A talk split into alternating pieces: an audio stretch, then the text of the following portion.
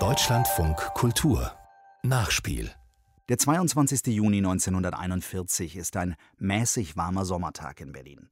Als am frühen Morgen die Sonne aufgeht, überqueren deutsche Panzer die Grenze zur Sowjetunion. Der Überfall der Wehrmacht hat begonnen. Absurd und makaber zugleich, dass in Berlin am Nachmittag Fußball gespielt wird. Vor 90.000 Zuschauern im Olympiastadion.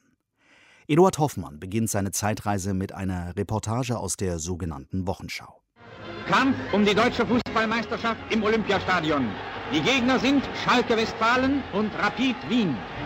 Seit die Nationalsozialisten 1938 in Österreich einmarschiert waren und den Anschluss der Alpenrepublik ans Deutsche Reich vollzogen hatten, spielten auch vormals österreichische Mannschaften mit um die deutsche Fußballmeisterschaft.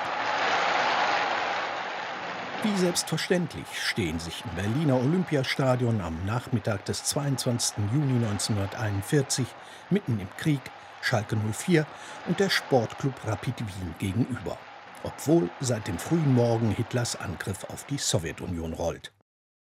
Das Stadion ist ausverkauft. 90.000 Fußballfans sind gekommen. Drei Reichsmark und drei Groschen kostet ein Sitzplatz. Auf der Ehrentribüne haben Gauleiter Baldur von Schirach, der als Reichsstatthalter in der Wiener Hofburg residiert, Platz genommen und Reichssportführer Hans von Schammer und Osten. Ihm zu Ehren ist bis 1943 der DFB-Pokalwettbewerb benannt. Auf dem Programmblatt steht in Großbuchstaben zu lesen Meisterschaft wie im Frieden. Ja, ich glaube, das war die Funktion, war zu sagen, selbst bei Kriegswirren, selbst bei allen möglichen Umständen, das Leben geht weiter und ich glaube, dass das die wesentliche Funktion vom Sport auch war. Sagt der österreichische Politologe und Herausgeber des Fußballmagazins Ballesterer Jakob Rosenberg. Er war maßgeblich am Forschungsprojekt über Rapid Wien zur braunen Zeit beteiligt. Die Ergebnisse sind im Buch Grün-Weiß unterm Hakenkreuz der Sportclub Rapid im Nationalsozialismus veröffentlicht. Im Duell der beiden Arbeitervereine ist der fünffache deutsche Meister klarer Favorit. Das Team aus Gelsenkirchen war für den sogenannten Schalker Kreisel berühmt. Der bekannte damalige Spieler Ernst Kuzorra erklärte das technisch versierte Kurzpassspiel mit viel Ballbesitz später so. Und das war unser Spiel, das nannte man dann Kreisel, weil wir den Ball laufen ließen und die anderen mussten hinterherlaufen. Scheiballspiel hatten das die Österreicher in den 20er und 30er Jahren genannt. Sie waren damit im Clubfußball und mit der Nationalelf, dem sogenannten Wunderteam, in Europas Spitze vorgedrungen. 1941 kann man davon aber bei Rapid Wien kaum mehr etwas erkennen. So bestimmen die Schalker von Anfang an das Finale. 3 zu 0 für Schalke. Der Kampf scheint bereits entschieden.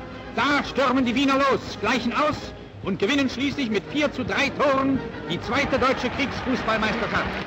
Innerhalb von gut zehn Minuten dreht Rapid das Spiel und wird zum ersten und einzigen Mal deutscher Meister.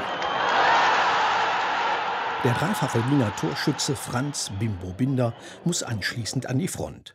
Viele interpretieren das als Bestrafung für den Sieg über Schalke. Die Spiele zwischen deutschen und ehemals österreichischen Vereinen führen damals immer wieder zur Legendenbildung.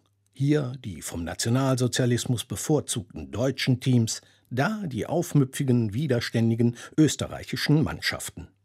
Davon aber könne keine Rede sein, sagt Politikwissenschaftler und Fußballhistoriker Jakob Rosenberg. Seit der Eingliederung 1938 habe es gar keinen österreichischen Klub mehr gegeben. Auch Rapid Wien sei eine großdeutsche Mannschaft gewesen. Ich glaube, man muss da aufpassen, auch bei der Einordnung, weil es hat keinen nennenswerten Widerstand gegen den Nationalsozialismus aus dem Sport oder wo auch immer gegeben. Österreich war mitverantwortlich für den Nationalsozialismus. Und ich glaube, wenn man diese Differenzierung aufmacht und sagt, na eigentlich waren das ja eh Österreicher, die da gespielt haben, dann leistet man diesem Opfermythos oder dieser Opfererzählung auch ein bisschen Vorschub. Und was die Fronteinsätze von Fußballern nach dem Meisterschaftsfinale 1941 anbelangt, davon seien alle Vereine im Reich betroffen gewesen. Wir haben keinen Hinweis darauf gefunden, dass das irgendwas mit diesem Spiel zu tun hat, sondern das lag einfach an der Kriegssituation. Es hat auch zu anderen Vereinen, also zum Beispiel zum FC Schalke 04 oder auch beim Dresdner SC, glaube ich, war das so, dass dort zum selben Zeitpunkt Spieler an die Front beordert worden sind, die davor Fußball spielen konnten. Also an diesen Mythen ist nichts dran. Viele Fußballer mussten im Krieg ihr Leben lassen, auch aus den Reihen von Rapid Wien und Schalke 04. Vor allem in der Sowjetunion, deren Überfall die Nationalsozialisten mit dem sogenannten Unternehmen Barbarossa an dem Tag begannen, als in Berlin das Finale um die deutsche Fußballmeisterschaft stattfand, am 22. Juni 1941.